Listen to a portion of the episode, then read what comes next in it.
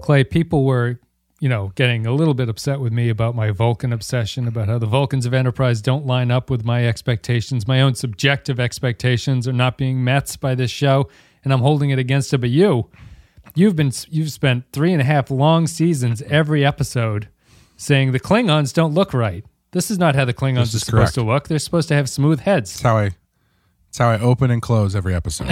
just like on, on personal communications outside of the show i get text messages from you at 3 a.m with like a, a billiard ball and Yeah. you say this is how the klingons are supposed to look what is this bumpiness i can't stand it i say clay which is wait two years from now you're going to get an answer How how am I supposed to know where the lights are positioned on the show if I can't see the reflection in their foreheads? Is what I'm asking. is that why picard is the greatest captain just because you can see the lights Yes. You know how difficult it is to light that head? Listen, that's a crack team they have working on that That's a show. lot of the best team in television, the best team in syndicated TV. brandon if i see another light reflecting off of patrick's forehead it's going to be the end of you and me. Anyway you've been you've been demanding being a canon a canon hound like you are. Mm, Wh- where's the explanation? Well here it is. I hope you're happy. So, am I to believe then, based on what they're postulating in this episode, that all of the TOS Klingons are like super Klingons? yes and scotty fighting them makes him a superhuman character to be able to fight them Well, if if that's where we end up, then I'm okay with that. Yeah, that's fine. If if all of this is just it's this is the service of Doohan. ret, if this is just retconning Scotty into some sort of superhuman uh, ath- athlete who definitely looks it through the entire run of his uh, character. No one who wears a weave that okay bad it. cannot be skilled in hand to hand combat like James Doohan. He was missing fingers or something, right? So I think they just wanted to Was he really? pump up his stock a little bit. Yeah, I think he was in. I think he was in a war and he lost his fingers or something like that. Anyway, A war. the you mean war. the war? The war. Wes. Technically the second war, but they still called it the war. Anyway, this is World War One doesn't even get respect when it comes to that. Everybody says the war, and they know what you're talking about. You mean World War 2 Mm-hmm. Nobody says the war. They don't say the Second War. You say the Great guess War all for the people World in the War first One, right? Yeah, I think if you add a great in the front of yeah. it, that becomes World War One. Oh, Yeah. oh, damn it! I was going to hold up your book. It would have been a nice time point to do it. Do you have a book sitting near you somewhere that you can hold it up? Do do do do do. This is all in the service. Yeah, I got of, a, I got a whole bunch of them on the floor over here. this, is, this, is, this is all in the In service a- of the YouTube. in a nice, in a nice tub that I dropped down my front stairs and exploded today. but oh, Uh, here's my book. there it is, everybody. We're a couple weeks into it being there, but we- we're we're operating in a time loop where uh, time no longer matters, and so you're going to get your first look at it here on the podcast. There we go, There you go.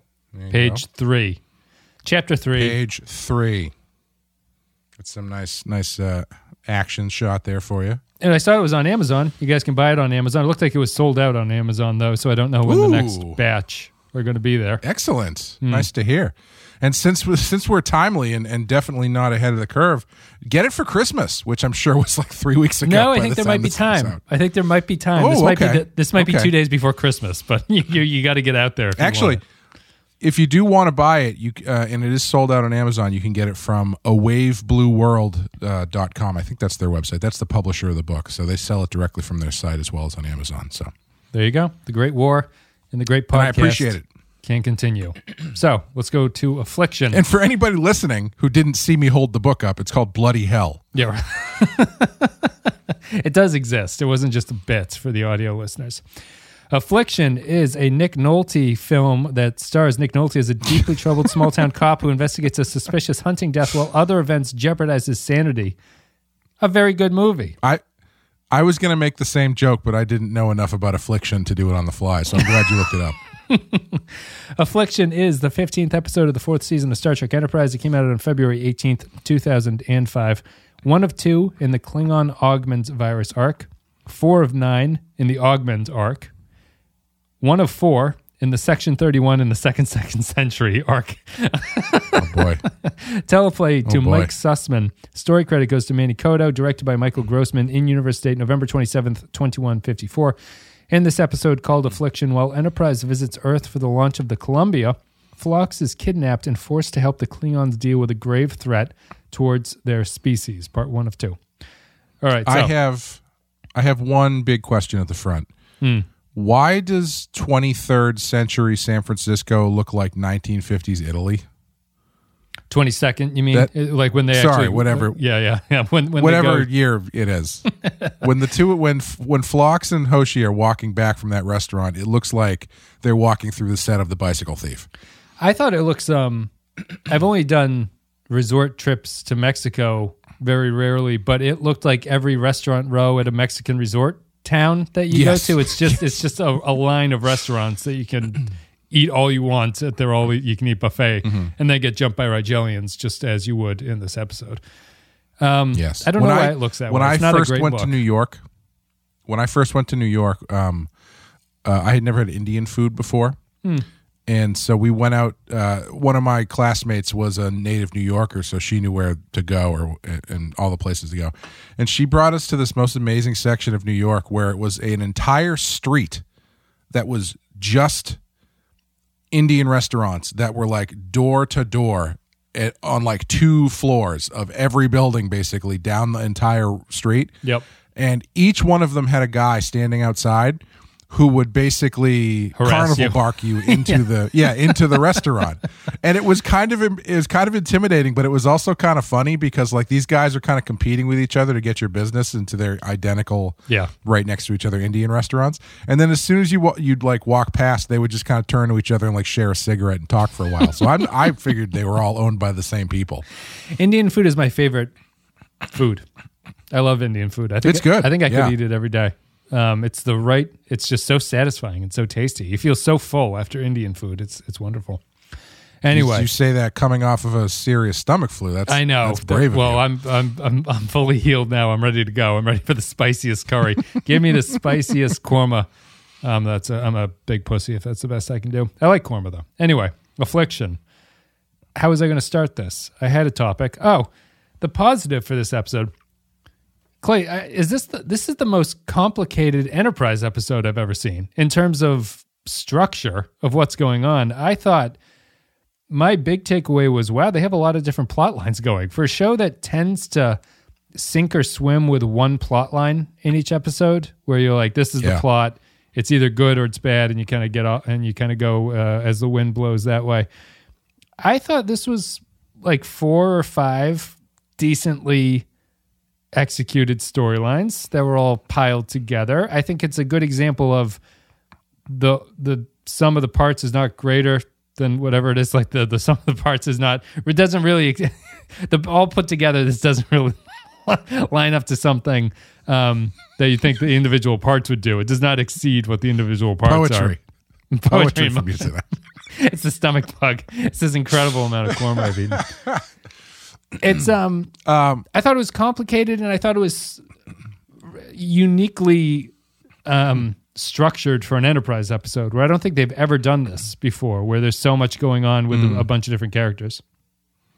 Yeah, it, it, felt very modern actually in that way uh, because there was so much going on, and everybody did have something to do. Well, almost everybody. Mayweather did. Mayweather's do, pretty much everybody else had something to do. Um, yeah, it it felt kind of modern in that it didn't have that that that traditional a plot a plot b plot kind of thing.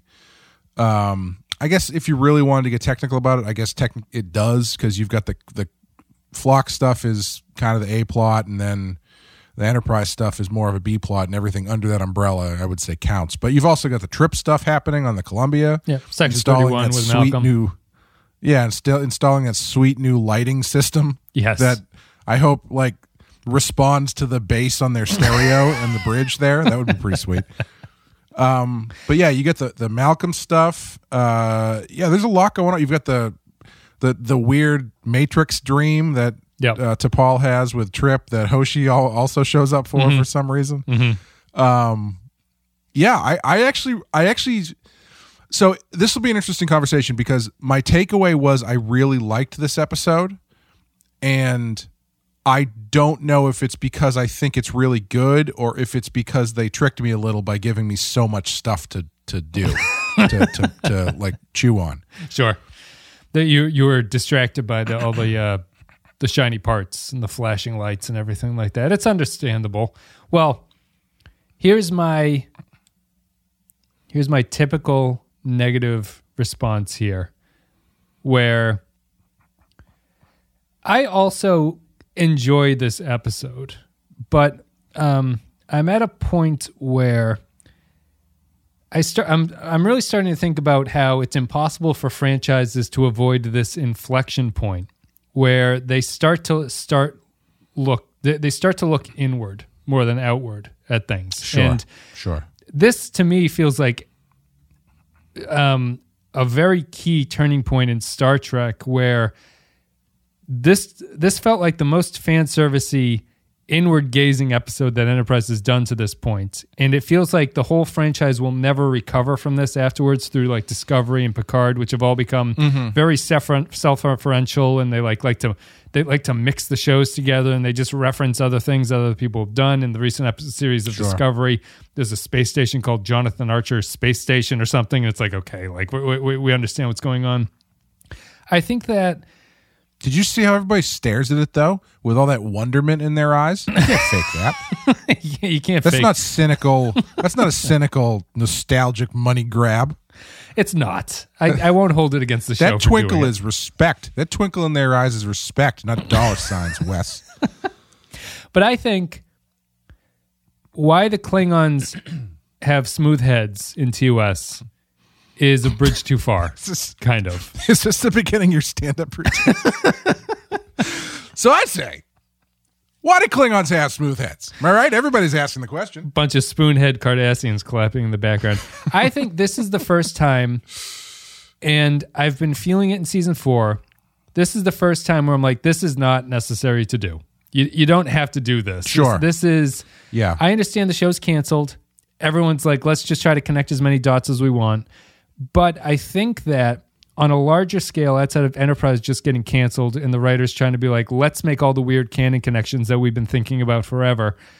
What this more represents is the the franchise doing this thing, which is kind of like a supernova of a star where it starts to get sucked into itself and all that it can pay attention to is its own details that already exist and it can't expand outside of it. I think all big franchises hit a point where they do this for some reason. It's like inescapable. And I don't think Yeah. Star Trek has ever recovered. I don't think there's been a franchise that has ever recovered from this. I think once you start doing this, it becomes a self fulfilling prophecy.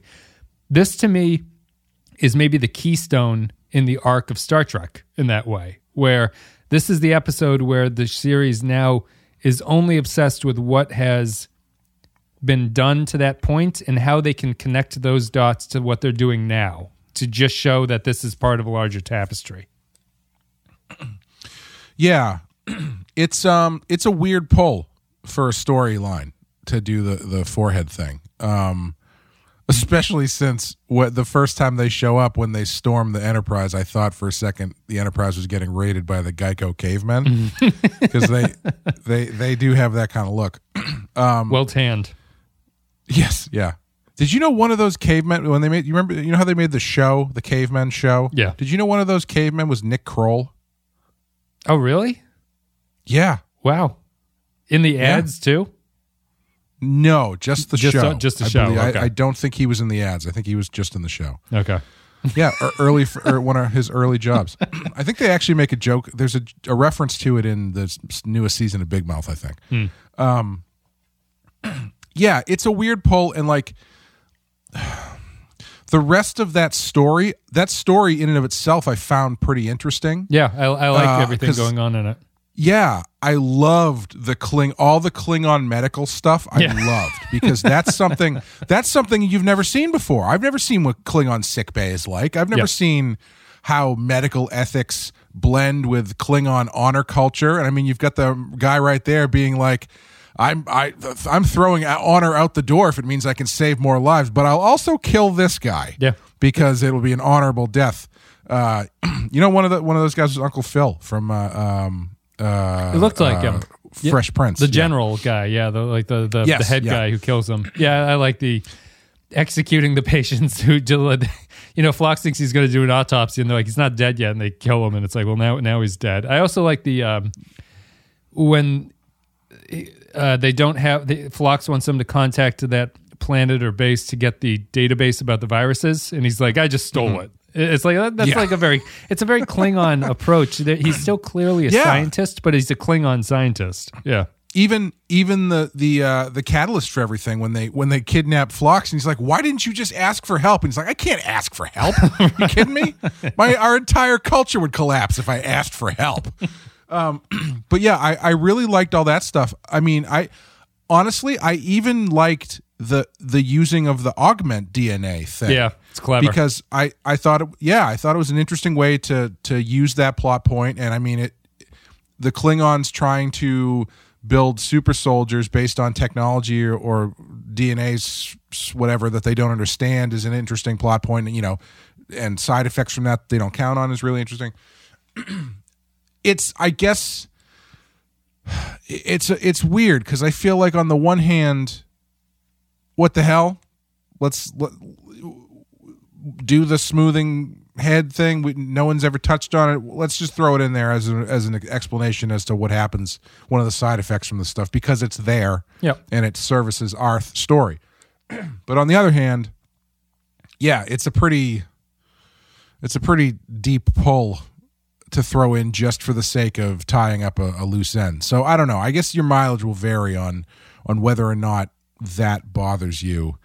I honestly don't know where I stand on it because it doesn't I don't think it really bothers me that much. Like I, I but at the same time I do totally agree with what you're saying where now that they've started doing this for the franchise it does just keep slipping down into all right have we pushed this as far as people are willing to take it do we now have to start digging digging peop, dig, digging things up that we've already put to rest you know Yeah.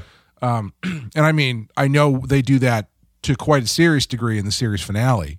And then after that, you've got the the the next thing after Enterprise is the 2009 reboot, right? Which is Yeah. all, hey, remember Star Trek in the 60s, Yep. and then But what if know, different, right? discoveries? Yeah, what if different? Um, and you've got your discoveries and your Picards, which are really leaning into that. Well, Discovery Discovery's a weird beast because I would say Picard leans into it more actually than Discovery does, but Discovery leans into it in really like weird ways Yeah. that but we you know we've we talked about that for three seasons. We don't need to talk about it anymore. Yeah. Um, but th- those, I would think yeah, those so- series are extremely, they, they do not exist on their own. They are stuck. It, like they are not, we haven't done Yes. Voyager yet, but they're not Voyager. Like Voyager is in a totally different place with totally different aliens. And it's like, we don't know anything that's about this area. It's kind of, you know, it's a little, it's brave in a way that the modern series aren't because the Voyager, for instance, just totally separates itself. You have to make up new aliens. You have to make up new races that they're going to run into out there and everything. Eventually, they bring back the Borg or whatever. But hmm. Discovery and Picard strongly rely on referencing things that have already come before. And I almost wouldn't mind the Klingon arc in this one, but they also like pile in Section 31 into it as well. You know, it's like, Yeah. so you're, you're getting Yes. a lot of stuff that you're like, oh boy, this Yeah. is a lot of references that we're going to Section 31 Section 31 who has not changed their uniform No. in like 200 years No, or it's- whatever. it's the Sloan Still- uniform. It's effective. Still a slick slick black rubber leather thing that you can, you know, slaughter a hog with. Yeah, it's, after it's you a it's a some butcher's back- apron back made out of rubber. That's exactly what it is. I it's it's kind of that like I, I can maybe get away with just the Klingon stuff, and you kind of go, this is not really necessary, but it's a small plot point and otherwise. But I feel this Yeah. episode is just kind of dripping with self references, and I think it's the combination, honestly. Okay. If it if it was just the forehead thing, probably fine because they because like I said, they kind of use it in an interesting way that services the story that this new story they're telling. But the Section Thirty One thing, honestly, that's that's a bridge too far for me. I think mm-hmm. um, because they've they've they've come up before, right? on this show, Yeah. no, this is the first time. Oh, they haven't. Yeah. Oh, oh, thank you. Okay, that's good because I was like, wh- Malcolm's part of Section Thirty. I don't remember that episode. No, no, that's, that's definitely never happened. This is this is a whole cloth Okay. creation. Yeah. Then that makes me like it even less. Okay. uh, because yeah, Section Thirty One is such a Deep Space Nine thing that even the fact that they didn't even bother to change the look of it, despite its 200 years in the past or however many, I don't know how many years Yep. it was supposed to be, but it's just like that seems a lot more fan servicey to me than the forehead thing. Yes. However, I that being said, I do like the the Malcolm stuff in this episode. Um, it's it's like I find it engaging, but it does feel very convoluted and kind of like forced into the plot to all of a sudden make him a Section Thirty One sleeper agent who has to. I'm not even sure. Do you? I can you tell me? I'm sorry, I don't remember why he can't tell why they're trying to keep the Klingon thing a secret from Archer. I think he's just under orders to not let Archer know about what it is because Ma- Malcolm knows about the virus at the end. He knows like what is ultimately going on. So so Section Right. 31 has some co- sort of ulterior motive where they can't let Archer know because Archer won't go play ball with what they want to do basically. Yeah. Meh. I I don't know about that. See, I mean, the, the difference to me is that Section 31 is really interesting because you can see every other series after DS9 is like, I love Section 31. I think I want to Yeah, do something with it. right. And no one can do anything with it. And well, it's it's like Section Thirty One is to to Deep Space Nine what the Borg was to TNG. Yeah. It's like the one really new original idea that everybody loved, so everybody wants to use it, but nobody really knows how to use it right. outside of that show. I- And I think it sticks out here where I don't really understand a purpose for Section 31 in this era of Star Trek because Right, I don't know how. Section 31 would control anything when there's one ship flying around. Like how exactly. Yeah. I God. as soon as as soon as that guy showed up, I was again much like last episode when Trip asks for a transfer. I was like, transfer to where? Mm-hmm. This guy shows up, and I'm like, who? Starfleet has like eight people working Right. for it. Why do they need a Section 31 at this point? Yeah. You know, I mean, like if you wanted to lay the groundwork for Section 31, especially coming off of the Xindi conflict, Yeah. that would make sense to me. Like if if there was some sort of uh, fledgling version that was a result of a political what happened group. with the Xindi yeah, and yeah, like that's sort of Yeah. anti because they've been laying the groundwork with the anti-alien sentiments on Earth too, with the the attack on Right, and stuff right. like that. Yeah, and so you you have this, especially. I mean, I feel like they kind of missed a layup here uh, in the in the 9/11 allegory. If you've got a Section 31 that's operating and kind uh, sort of like the uh, CIA and stuff involving the Patriot Act post 9/11, then I think you've got something interesting as to to what you're doing, and, and you can see how this is sort of being born out of this this conflict and and these fears that the the, the people of Earth have. Mm-hmm. But Section 31 in this is just fully formed. They're like they're ready to go to the Kraftwerk show. Yeah. and they're bringing Malcolm with them. Yep. Yeah, and I I don't think it works in Enterprise. What, what's interesting is that I do think, like as you were saying, on the other hand, the Klingon augment arc works pretty well for an Enterprise story. It, Yeah. it feels Yeah, like does. it's a Yeah. it's a story that both works within Enterprise from what they've done previously because of the nice tie-in that they have to the human augment arc and how it's kind of a an interspecies arms race where the Klingons are like, well, we can't fight an army full of these guys, so we need to have these guys on. uh, Like, we need to be a part of this as well. I, I like that. Section 31 does feel ham fisted and terrible and unnecessary in this. Uh, it's interesting. Like, they just keep trying to shove them into shows that don't need it. But th- to me, it's a. Before we go into like the other storylines, I guess, do you just want to comment a little bit? Because I've said my frustrations with it where this inward looking thing, I think it's really a problem. I, I think like I think it's a Mm-hmm. Yeah. response to fan stuff too. I think fans wanted this and demanded it. And the original creators of franchises have kind of a strong enough idea where they don't want to do what the fans are saying because they're like, I already have an idea. I'm going to do something. But after a while, you run out of ideas. And then you're like, well, what do the fans think? What, what, Sure, what, should I, sure. what should I give these people? And I feel that's what they're they're getting here. Because I was just looking at the uh, facts on Memory Alpha. Apparently, there was a big on the online Trek bulletin boards and stuff. People were constantly harping on the fact that the Klingons don't look right for this era, that they should not be Sure. this way. And I have to think after a while, you're just like, fuck it, I'll just answer this question for these guys. Right, but right, right. Yeah. it's, I, I don't think you can. Is it possible for a franchise to escape this circle? Of being sucked down this drain of like, well, let's just constantly, in order to appease people who've already seen this, reference things that have already happened. Um, I think it. De- well, first of all, I think it's interesting because this is, in the grand scheme of things, kind of the first franchise to really fall into that trap. Wouldn't you say? Like this is, Star I think Wars it stands it out. around the same. Yeah, I, I would say Star Wars. Well, but Star Wars, Star Wars was doing new stuff. Yeah. Like, uh, well, I, except for the third movie, I, I feel like, I feel like maybe Star Wars ended up doing more of it because they were doing new stuff that people weren't ready for or didn't appreciate. sure. Uh, not to say that I enjoy the new stuff, but like I, I, I'm not the first person to say this, but say what you want ab- about the quality of the Star Wars prequels. It's George Lucas telling the story George Lucas wants to tell. Yep.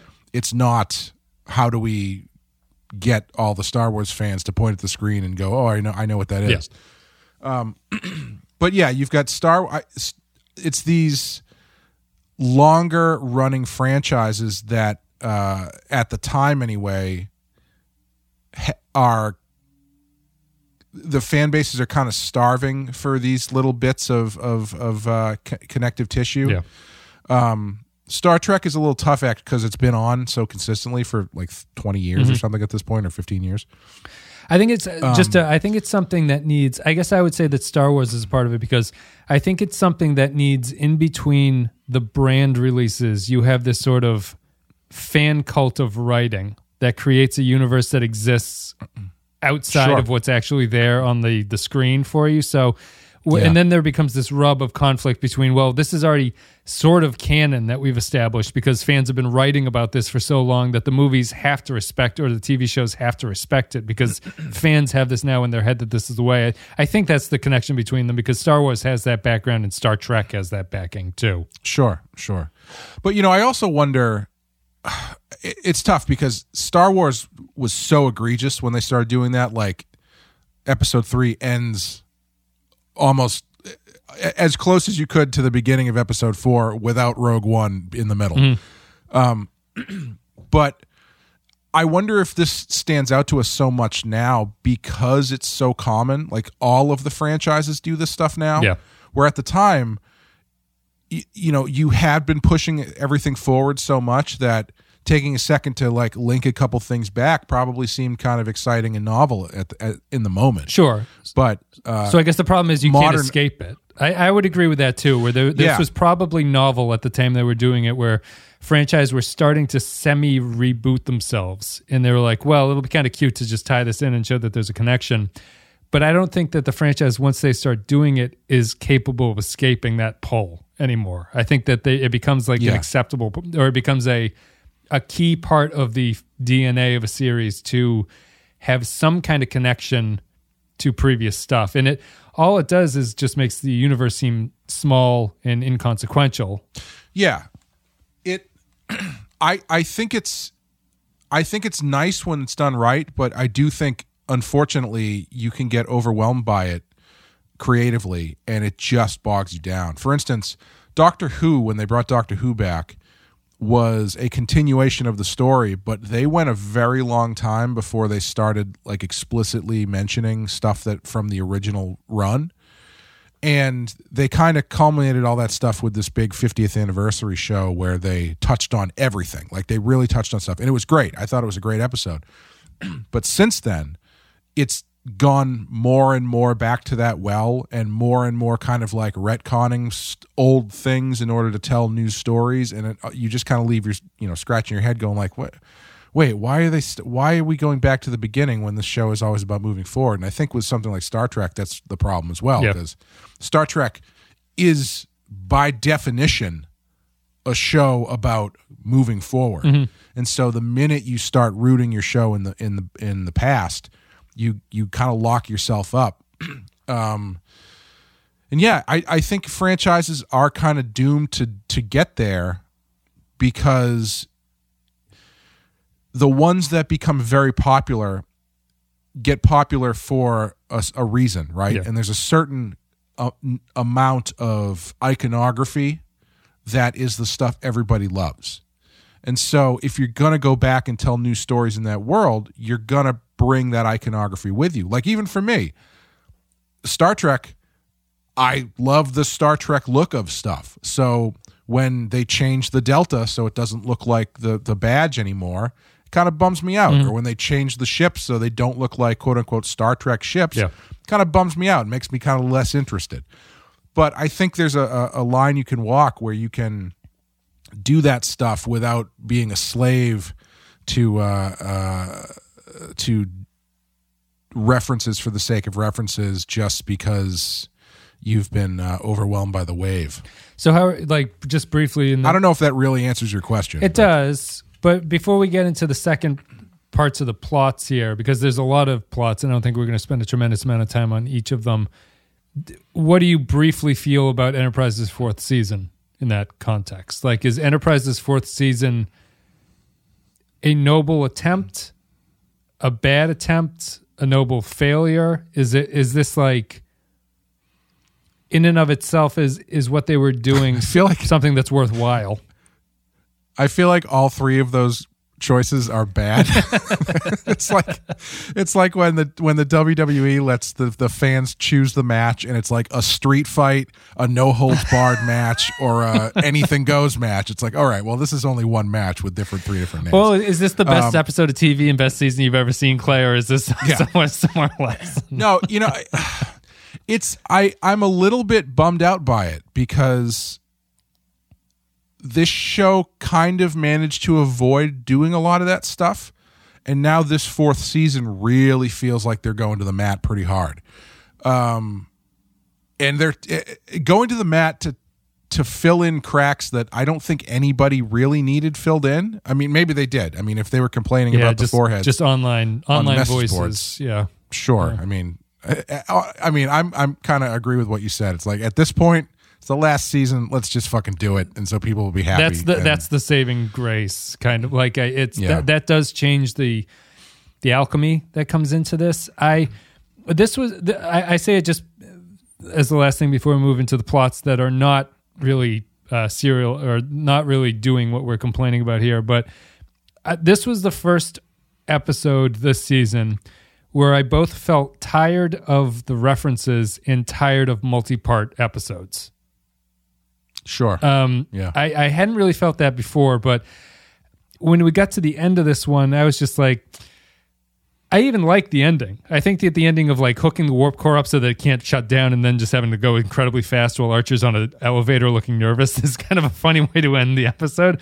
But I I think I'm a little tired of two and three part episodes in a single season of Star Trek, so many of them, because they don't really I don't know. It's hard. It's hard to say. I, I, I kind of like the um, standalone nature that the episodes allow, and we've had some good ones in this episode, like Observer Effect and stuff. And when they when they start to stretch out arcs in a way that they're doing here, I feel like I'm starting to see why this was done for budgetary reasons and not creative reasons as the main driver of what they're doing. Because after a while, it just feels like they're kind of just telling a story slower than they normally would, and that's Right, where it is. right. in comic books, we call that decompressed storytelling, which is something that's been a uh, on the upswing for the past twenty Yeah, years or so. because there's a there's Um, a profit balance to be made there, where where you need to Yeah. where you're you're as enterprise is doing, you're balancing a budget against what you can actually do, and this is the outcome that they've come up with. Yeah. Yeah, I it's um the the multi-part episodes are starting to drag for me too a bit. Um I'm glad this is only a two-parter Yeah. because I think doing two triples back to back is is it's hard in ice skating, it's hard in watching Star Trek Enterprise. Um but yeah, I you know, it's it's strange cuz you you you pulled out the forehead thing specifically as kind of like a bridge too far for you and honestly I mind that less than some of the other stuff they've done. Like I think I mind that less than their uh, their uh, run in with the Ferengi Sure. or any of the other things they've done where they have to basically uh, Armin Tamzarian it and be like, let's just never talk about this ever again because it in in uh, canon world we haven't discovered this yet or some shit Yep. or whatever. I like this better than Like the Vulcan one- arc. People love the Vulcan arc. I think this is Yeah. as this episode is. This is a better. This is a better thing for Enterprise to do than the Vulcan arc was. Yeah, I I I uh, totally agree. I think this is much better than the Vulcan pointy thing and all the stuff surrounding that and what I I think because because the difference is, and I think this is where your tie-ins and your quote unquote fan service, if you want to call that, what the distinction is. In this one, it, the explanation of the smooth-headed Klingons is a is in service of this new story that they're telling. In the Vulcan arc, all that stuff, the entire story is in service of tying up stuff or or lining things up with previous shows. Yes. In which case, that's not gonna that's not gonna get it done. I don't like that. But in this one, and but they do it again, as I mentioned, they do it both ways in this episode because as much as I like the Vulcan, uh, the uh, smooth-headed Klingon stuff, I hate the Section Thirty-One stuff Yeah. for the same reason. Like, there's no reason Section Thirty-One needs to be in this Yeah. um, other than the fact that you can point at it. And you know, you say no one's ever done it, but we haven't seen that new show yet. And I've got a faith that that new show that's definitely going to happen, Mm-hmm. Even though it was announced three years ago. And They were no- they were waiting for Michelle Yeoh to get written off of Discovery. She's gone now. She's she's gone. yeah, and then then a pandemic happened, and I'm sure the fire is still there for everybody. Uh, Ash Tyler's just been waiting by the phone, not taking any other jobs, hoping that show comes through. Um, like that, like I, I that stuff is when I don't like it. Is when it's not in when everything when your story is in service of the, the references and not the references in service of your story. Yeah, I would agree, and I think that I like the Klingon arc too. We'll probably have more to talk about it next week when we get to the second part of it. But I agree with you. Like the strength of it, I think, is the the Klingon scientist is a really novel thing. I, I like that. Like that's a that's a the Klingon scientist is more illuminating of Klingon society than anything that happened in the Vulcan three part arc. It's like, oh, Oh, it's totally. Like, wow, this 100%, just yeah. the pieces just fell into place. The minute that guy starts talking, you're like, oh my god, this this makes complete sense that this would be the kind of guy Yeah. who both will willingly kill people and has a Klingon sense of honor, but is also like, I'm trying to figure out some science, guys. So I need to I need to do this as well. Clever. I wish I wish they introduced this guy two seasons ago. and he had become a recurring character who just every now and then kidnaps flies. neat. So let's get to the other parts of this. Uh, Trip Mm-hmm. on the Columbia. W- Was Trip ever this much of a hard ass in his time on the Enterprise? I don't think so. I don't. I, I, don't mean, know what this is. Seth MacFarlane looks like he's a bit of a slacker, so someone's got to kick that. He's a little dough faced. I've seen a- I've seen him as a captain. I, it's hard. Um, MacFarlane's voice is so iconic that it's hard not to read I even know, straight yeah. lines of like we. I've realigned the warp core as a joke. I, I hear his character say it, and it's just like oh, he's Right, trying to be funny. This is a funny guy. Um, I don't. What'd you think of the Columbia stuff? We we did not get a scene which definitively proves whether or not one of us was right in the last episode where Archer's talking at the end.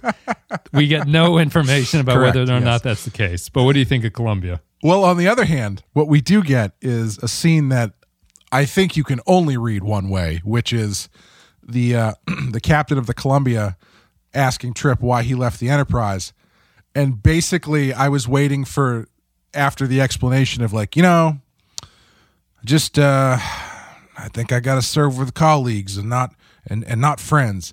I was hoping she was going to be like, so we're not gonna fuck. she just puts out the candle in the middle of the table. Yeah, like because it was kind of there was a, Yeah. there was a little bit of like tension there where she was like pu- seeing what was going on just in case she wanted to you know touch butts a little bit. That that captain role is interesting. Um, the performance is interesting. She's really playing it as if she's trying to read.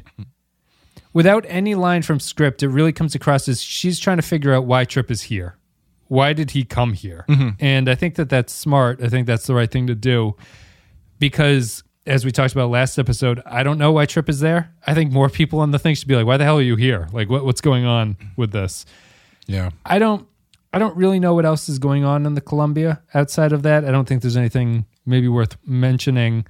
Trip and him are having a connection in the Apple of the heaven, the Apple desk of the heaven world or something. Anything else about Columbia there? Is that pretty much it? Well, I just wish there was the second space starship had been called the USS Downeaster Alexa, Mm-hmm. so we could really know that Billy Joel is taking his place among the cultural pantheon of the entire world. Um, yeah, it, it was. It, it's interesting. I, I don't think you really get enough of that to really kind of sink your teeth into it, but I, as I do like it if they're gonna be doing this weird mind meld dream thing with T'Pol, because you do get you you do see him trying to put that stuff out of mind and being dragged back into it and stuff. So I'm kind of interested what they're gonna get, where they're going there, and uh, you know if if Hoshi brought a camera with her. He's he's got to be back on the Enterprise by the end of the next episode, though, right? The I would assume so. the yeah. Columbia's. I'm just making a random guess. The Columbia's got to be sent after Enterprise. I I would think. Uh, I think it has to serve as like the rescue yeah. ship or something. But I don't see him staying off Enterprise for longer than that. And I don't know if, for how little he's going to be off the ship, I don't know if they're really using the time off the ship effectively enough. Well, we'll see in the second episode if anything changes. Um, you know, you say he hasn't been that much of a hard ass before. He didn't seem like he was being that much of a hard ass, Mm-hmm. And he still had four people ask for transfers. It's like, what is he doing? Well, that, that? He's been there for two days. I guess that's my that's my point. Like he's either these guys are incredibly soft, but it, it's it was Yeah. it struck me as funny because the Enterprise is not this hard nosed military command ship. Like Archer's high five and Right. people is like, "Hey, you guys, we're having a good time out here in space," and Trip just comes off and he's like. He's like, you lollygagging motherfuckers! Like, what kind of warp engine is this? And they're just taken aback, and they they all chicken out and want to leave and stuff like that. But I don't know. I don't know what, what it was, whether or not that was um, whether or not it'll be interesting or not by the time that it wraps up. What's the last plot line? Is there a last plot line, or if we just given short shrift to something? Uh, I think that was it, right? The, the Phlox virus thing. Yeah, Malcolm The Twenty One Columbia stuff. or Section Thirty One. The smooth-headed Klingons make an appearance. Yep. Do you want to just talk about the and- ending, and- I guess, quickly, where the, the Klingons Sure. board and they put this virus on the ship that makes the ship go fast? I liked, as I said before, I liked it. I thought that that was an effective ending to an, an episode. Um, Hopefully, someone asks Archer a pop quiz in the next episode. Yeah, I know. Just he can't take his can't take his foot off the accelerator and get a find a highway where he can just drive around forever. Maybe there's not much else to say about that, really. Um, I thought it was an odd place to end the episode. oh, really? um yeah it just it was it, I, I don't think it was bad or anything it just it was- just was very abrupt um and watching watching mayweather like turn the juice up on the on the uh, uh the warp drive isn't exactly long camera spin Yeah. around onto Riker's face saying fire Mm-hmm. um but i think it, i think it worked okay Yeah, I, I, I, I guess it works for me because I felt there was a palpable tension of just the ship going too fast and like how do you, what do you do when the ship just can't slow down? Kind of. I, I thought that, that it was effective enough at making me feel like there was some kind of danger going there. It was better than the usual chase sequence ending that Enterprise will tend to do. Um, so that's it. Is there any other? Unless you thought that you wanted to have like do something else about one of those subplots. I guess that's kind of it. I mean, there's not much to say about Section 31. We talked about the Klingons, we talked about Trip and T'Pol and all that stuff. Do you have anything else, or is that it? Well, regarding the Trip and T'Pol stuff, do you think this is going to be the thing that gets them back together? Is this mind meld thing, or wh- wh- what do you what are your feelings about this uh, shared dream space they seem to have? Sure. And first point before we get there, really quick. Not crazy that Archer teaches T'Pol how to mind meld. Yeah, I, that, I don't. I don't that think. another that was another instance where this felt very modern because that feels like something Michael. No, uh, no, Michael Burnham literally does that last season when when they go to the Trill pool and she's mm. like, "Don't worry, I can do this better than the Trills can. Just watch me do it." Just let me float. That's true. And I mean, he it it makes sense in He, context. he- Archer's gonna mansplain mind melding to an actual fucking. it's really tough because he did they have Surak in him. I think what's weird about it is that it's so throwaway. Like you don't see him teach her anything. He just goes, "I'll teach you how to do it," and then it cuts to her Yeah. doing it with Hoshi. So it, it's strange. I he essentially says to T'Pol, "Relax a little." just relax. Just take take it it. easy. Why don't you smile a little bit more? yeah. What, what did you ask me about Trip and T'Pol? If this is going to be the way that they get back together? Yeah, what what are you what are you uh, seeing coming from this shared dream space thing? I I just don't think it's well, it was interesting to me because it doesn't really highlight anything that they don't know about each other. So there's not this it wasn't a mind meld where T'Pol realized the- the depths of Trip's feelings for her or there was some sort of opening into his mind that she was previously unaware of. Both of those characters know exactly what's going on in relationship to each other. Sure. You know, so I don't know what's holding them apart at this point. It's as far as I can tell, it was T'Pol's re interesting herself in the Kir'Shara. That's the only thing that's mm-hmm. preventing them from being together, right? Is there anything else outside of that? In professional standards, I guess, in the uh, workplace? Yeah, I guess that's about it. Is that good enough to really over overcome and cause them to be together? I just don't know what the scene where they decide to be together is going to look like. Yeah. Yeah. I almost kind of feel like the decision to be together has to be as uh, paperworky as the the decision to not be together. Sure. They just kinda so they're shake like, hands. Okay, so I guess we're gonna do this. You and I are officially together, and I look forward to uh, working with Yeah. you. Or it's just like I just picture it's the ending scene of some episode where T'Pol brings in like a cardboard box and put, he's like, "You can put it over there," and then the camera just cuts to black. You know, it's like the they moved in together, but it's extremely low energy. They they do that thing. They do the thing where they uh they both agree to be together, and then they sit down and both st- stare forward, Mm-hmm. and then sound of silence starts playing as the bus starts pulling away. Um, yeah. How what what do you think the explanation is for as to why this space exists? Have, have, did they? I, I'm showing my ignorance, obviously, in my bad memory. Did they have some sort of intense mind meld? I don't think they've mind melded. two of them? No, I think it's just. Well, I mean, who knows what's going on? But there's a there's a lot going on. You know. I, I think Yeah. it's just supposed to represent the strength of their emotional bond. It's it's that that they they just have something that they can see each other, and it's so powerful that Hoshi will get sucked into it, and then Hoshi starts getting excited too about what's what's going on in this dream space. The two of you were there, and honestly, I was kind of into it. No, I'll be honest. When when that when that dream thing happened, I got like intense flashbacks to when I was a kid reading the X Men mm. comics because I thought like the most romantic fucking thing in the world was how Scott Summers and Jean Grey had a psychic rapport, so they were always connected to each other's brains, Sure. And that was like that was like the big connecting thing for those two. Um, and it and it was always the thing. It's like, oh, these characters, blah blah blah blah. But Jean and Scott, they have a psychic rapport. They're like soulmates or Right. whatever. And then when that broke, it was a big Yep. deal. Um, so that was the first thing I thought of when I saw this. Doesn't really have that power here, unfortunately. I don't think. How do you think they get together? I mean, what what it? I guess sem- semi seriously, like what would they say to each other? Just this has been the way it needs to be. I'm glad to be here. It's got to be. Yeah, I don't know. It's it's.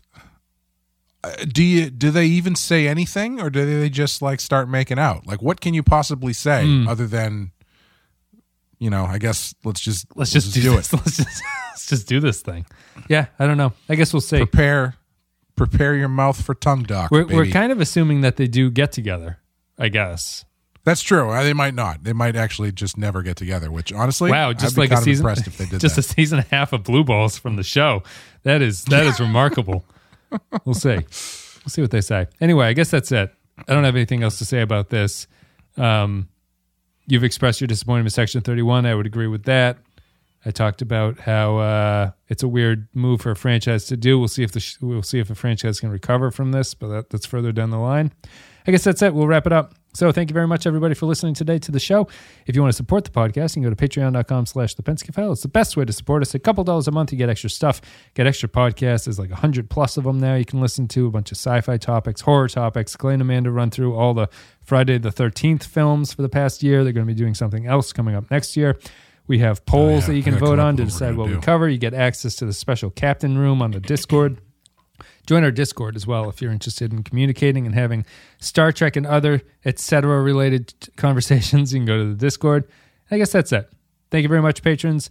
And as always, our captain tier get a special shout out. I say special thanks go to Samuel Custer, Tark Latif, Joint Mango, Andrew Sherlock, Cal Barrett, Mike Burnett, Matthew Ross, Christian Pouch, Brendan Howells, Matt Cutler, Michael Pond, Nick Sergey, Grim Santo, Sean Bradley Killens, Dwayne Hackett, Ball 13 Hero, Darth Moss, Kevin, Reyes, Jordan Cooper, Russell O, Stefan Minton, HH28, Jake Zajac, Paul Roscoe, Jig123, Point Extra G, Patrick Siebert, Nick the Rat, Dave Davies, Garple John Zorn, Captain Brazen, Eric Sanchuan, Jake Keys Gamer, Kevin Lowry, William Seisler, Rayhan Jaffer, Soylent Blue, Zane Majors, Olivier Pardeur, Retail, Disbrada, Tom Hickey, Ed Mark Starr, Jose Hunter, ZWNF Remixes, Captain McMunchausen, James McLennan, Beale Jonas, Tommy Tango.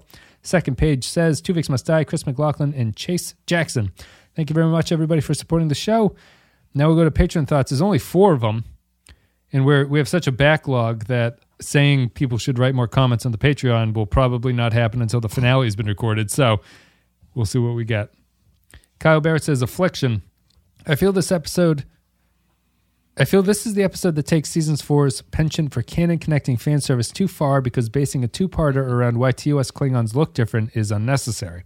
I don't need an in-universe explanation for every makeup change, but while the core story is flawed, I enjoy most of what's orbiting it. Malcolm, as well as being closeted emotionally, now has a secret he feels he can't tell anyone, which only adds to the gay theory. But I'm glad the writers are doing something with the character, and seeing this level of conflict between crew members, however out of the blue, is refreshing. Trip runs his crew like a video game developer trying to meet a release date, and it must have been hard for Seth MacFarlane filming his scenes in proper Star Trek with a constant raging erection. Hoshi is the MVP of the episode, looking peng in that turtleneck leather jacket combo, maybe the best regular clothes in Star Trek. Three out of five. I don't know if Peng is some sort of British euphemism or if he's bringing up that tennis player in China who's been disappeared. But thank you, Kyle, for your comment. um, I don't know. I'm not up on that news, but I find that funny. It is a it is a tragedy. The Chinese Communist Party is a terrible, terrible organization. Let's go to the next comment. Matt Ross says, "Affliction, continuing the apology tour for the missteps of certain writers and producers. We get the smooth head." Smooth forehead explanation story, which neatly fits into the mold of wrapping up questions of every minutia of Star Trek, something that Enterprise should have originally explored, and what happens when a fan whom knows the show and lore has a clue. Again, that damn opening theme song after some body horror, terrible. A proto Section 31 group emerges, arguably a weak point on this arc. I also wonder if there was supposed to be something more when Starfleet Security's Bob Cut investigator shows up, but no. Trip's transfer was again so contrived it hurt. I just don't understand the logic either, like Archer's sudden mind meld hints and the Jedi connection with T'Pol. I also don't understand the extra light bars on the Columbia's bridge, last seen in E squared. Other than being annoying, are they there to tell dumb viewers that this is a different ship? Three bumpy heads out of five. well, you know, after the last three parter and that Daft Punk Mhm. pilot that that ship had, this time we've got stage lighting on the bridge of the Columbia. Yeah. I think someone in the art department is just really into mid 2000s techno Yeah. and has been going to see like Danger Mouse com- concerts or something and just getting really. Is he around yet? at this- at this I think he not might be. yet. Maybe, maybe he's just on the French uh, underground scene or something at that point. It- would you? I will. Uh, go ahead. would is the Columbia Bridge design too much for a constant bridge? Like if the Enterprise Bridge looked like that, is it too much? Uh, probably. I mean, the only real difference is those lights, right? There's the lights in the back, and there's like poles and stuff that are in the foreground. There's like computer panels on poles that are next to the oh, the, I don't. I don't remember the those. consoles. Um, the the lights seem like they would probably be a lot. I think you need to dim them down a bit. Yeah. In, in order for them not to just be a big focus. I kind of liked them. I think I like the design of the Columbia Bridge. I don't I don't mind Mm-hmm. it, and in a canon sense, I do like that they're making a lot of progress between each ship of the same type. Yeah. you know, I think that makes yeah. sense. Yeah, I like that too. I uh, also I think I've mentioned this on a previous show, but um, I'm really reaping what I sowed, or I guess it's a uh, uh, uh, karma thing with all my hate and distasteful comments I've made about the theme song for this show because Amazon does not let me skip the song. No, it, it gives me a 10 second skip. It's like you're going to It's a you're gonna 10 enjoy second this. skip. yeah. It gives you first of all, first the skip button takes a couple seconds to show up. Mm-hmm. Like, you know, when you're watching TV and like someone just kind of picks the remote up but doesn't change the channel Yep. just in case people want to say don't change the channel. And then when a when the button shows up, you click the button, it jumps you forward 10 seconds into like the bridge of the song. It's like you're sit it's like you're sitting with someone and like, no, no, no, no, no, no. Wait till you get to the good. I'll just let's just get to the good part of the don't, song. Don't, then you'll be Don't in. turn it off. Yeah, you got you got to hear this part. I know it's it's a strange thing. That's the um. I find the viewing experience much worse on Amazon for this. It was it was better on Netflix. Amazon Prime Video is Yeah. like um, watching a se- I hardly ever watch seasons on it. It's just not as good. Royo says, I vaguely remember Enterprise doing a plot line about how the Klingons looked the way they did in TOS and felt somewhat indifferent to it about, about it back in the day. Rewatching the episode in the middle of a pandemic has somehow made the episode more topical with the new panic over the Omicron variant. Seeing a Klingon scientist was definitely interesting. It reminded me of the Krogan warlord Dr. Okeer from Mass Effect 2. They had a certain charisma to them that made you hang on to their words. It was also fascinating to see the total pressure they were under with millions of lives at stake, and it makes me wonder just what is going on within the medical labs of the world as COVID struck. As harsh and cruel as the Klingons are, they have a point when dealing with their pandemic the way that they do. Uh, when dealing with their pandemic the way they do, so having Phlox be willing to let millions die again due to a disagreement of ethics didn't exactly give him the moral high ground. Again, three out of five. Thank you. Yeah, there's got to be a conspiracy theory out there somewhere that the uh, the the the Chinese started COVID because they were trying to develop super soldiers Mm-hmm. based off of augmented DNA, augmented bad DNA.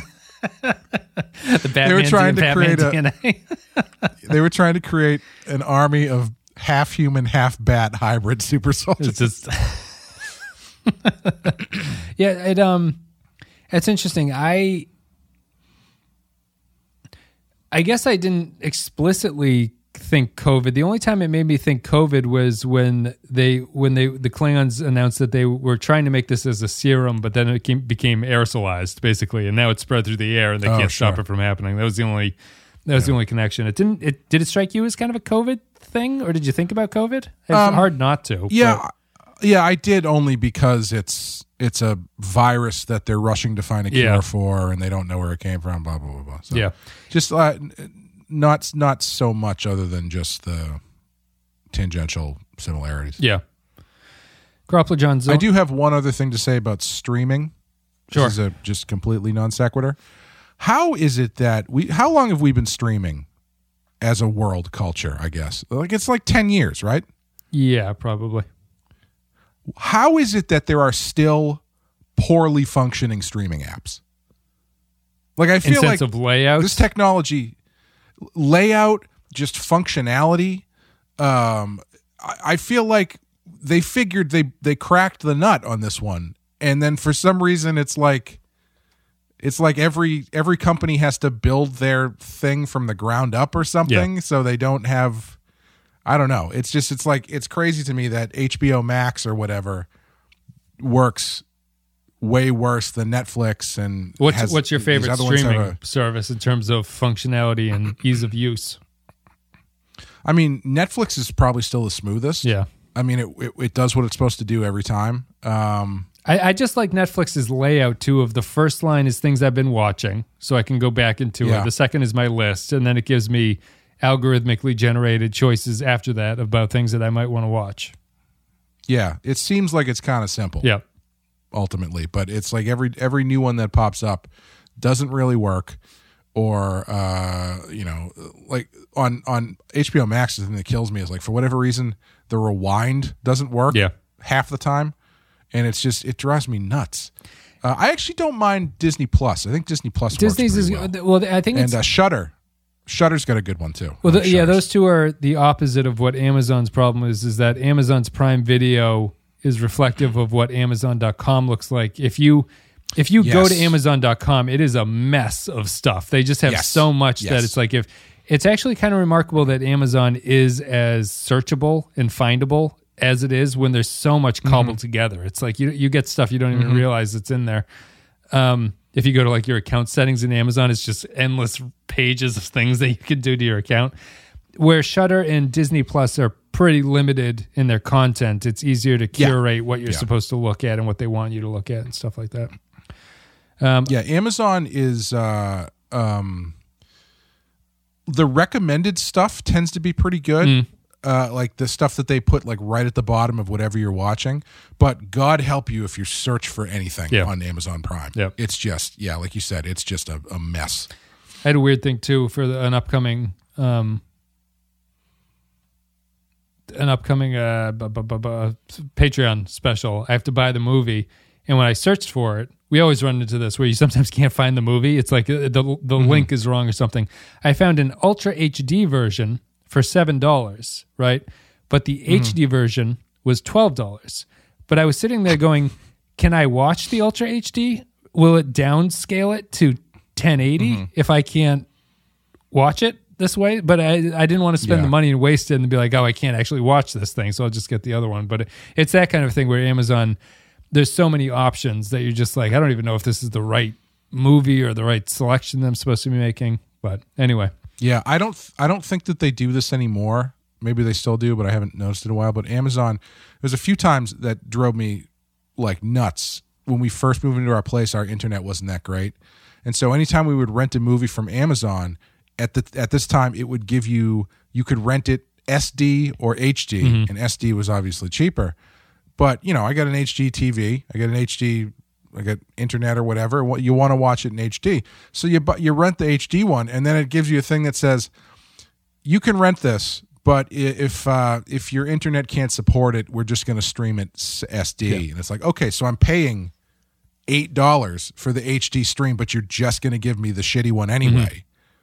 What do we what what what are we doing they should here? stream stream two dollars back into your wallet as well as well. They yeah, I actually this. did complain Yeah. once. I did complain once, and I did get my money back. So Gruffalo John Zorn says with the final comment, affliction. Clay might say this is a long way to go for a ham sandwich. I say, wow, Enterprise, you came a long way to bring me this oddly delicious ham sandwich I didn't ask for. I kind of love the fact that this enterprise, this episode takes a campy ass swing at what has to be the stupidest canon complaints in the history of canon complaints. I also flat out prefer the Bee Gees inspired Klingon design to any of the others, even if it's a little sad to see the Makos get their asses handed to them by the Gibb brothers. Four out of five. Thank you, Gruffalo John Zorn. I actually would not say that this is a long way to go for a ham sandwich because I think the ham sandwich actually makes sense mm-hmm. here. it's the um, appropriate amount of distance appro- to go. It's an Yeah. appropriate amount. Yes. from the from the island in the kitchen to the counter in the kitchen, perfect distance. Makes you happy. Thank you, patrons, for leaving your thoughts. If this gets out and people are there, leave some patron thoughts if you're so interested. All right, so we're done. The patrons gave it all uh, th- three, three, three out of fives and a four out of five. Clay, what are you going to give this one? Affliction, which we had a good discussion, I think, about. I think this is an interesting episode, Yeah. if not a great episode of TV or even a terrible episode of TV. But what are you going to give it? Well, I'm going to deduct a point because no one in the in the episode was actually wearing affliction T-shirts, which I think would have really been a That's how you tie it in. new and exciting direction to go for Star Trek outfits. Um, you know, I think I'm actually going to give it a low four. Oh, wow. Okay.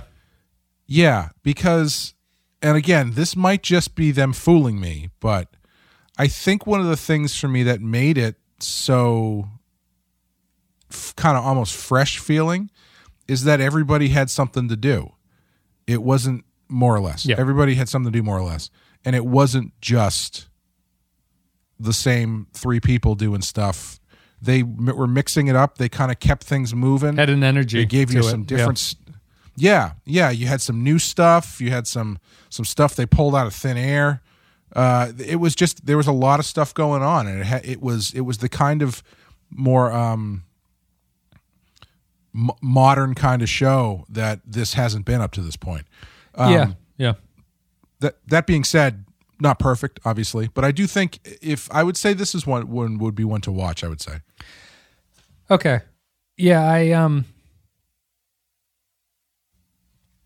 That's tough. I I I think I'll give it a 3. I'll just settle in the middle and not to be too cute about it. But I do I do like this one. Like I've given season 4 a lot of 3s and I think that they're some of them are more interesting than others for a variety of reasons. I think this is one of the more interesting ones. Um, it does sort of make me nervous about what the state of season four will be going forward, and like it, it really just highlights where the franchise goes after the series ends to me, which is kind of a negative on it.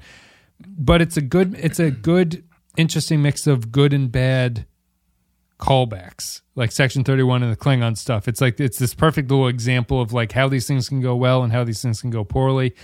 I did love the energy of it. As you were saying they were cutting between before i got tired of a scene they were cutting to a new scene because they had something else going on mm-hmm. that they needed to see. I didn't get tired. I didn't feel like it was dragging down. It was all good. I think it's a competent episode of enterprise for this season. So i'll give Yeah. it a three and i think it's i think it's good. I enjoyed it that's it. Thank you very much, patrons. Patreon.com slash the Pensky file. If you want to leave a couple dollars a month for us, it feels good for you. It feels good for us. It's much appreciated. It's the best way to support the show. So the next one is Divergence, I believe, is the next episode, which will wrap up this arc. And then we'll move on to the last standalone episode, which I think is called Bound. Um, so, Clay, do you have anything you want to say before we go? Bound, starring Gina Gershon, and I don't get the reference. Is that is, oh, it's uh, It's no affliction Tilly. reference. That's who it is. yeah. No, bound, bound, bound is the. Uh, uh, I don't know if they're witches, but it's like a. It's a sort of a kinky BDSM kind of movie Oh, nice. with uh, Jennifer Tilly and Gina Gershon, and it's the first movie the Wachowskis directed, I think, sure. or the movie the movie directly before The Matrix, anyway. Yeah. Which I've actually never seen, but for some reason has stuck in my mind I just think of local for H. no, re- for no particular reasons. Yeah, you just you just don't get it. You keep it copacetic. You're bound bound to the floor. Anyway, oh, I, I was going to cut you off. Did you have anything you want to say before we're done? Or are we done? Uh, yeah, check out. Uh, we've got, as Wes said, we've got our last entry into the Friday the Thirteenth series on Patreon this month. We'll be covering the 2009 remake of Friday the Thirteenth, and then by the end of the month, I will have a, uh patron poll up with some options as to what we should cover, uh, what Amanda and I should cover for uh, the next year's Rotten Horror Picture Show Patreon uh, stuff. Yep. So if you have any suggestions or things you'd like to maybe see, please put them on our Discord where I can see them and maybe the Rotten Horror Picture Show section.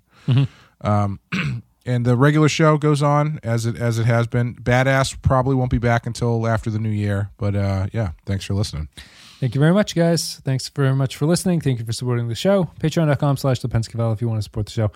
And that's it. We'll be back with Divergence. And we only have a handful of Enterprise episodes left after this, Clay. It's I'm staring at the Yeah. finish line and it's getting very close to being another series in the can for us. So we'll go, uh, we'll see you next week with Divergence. Until then, have a good one.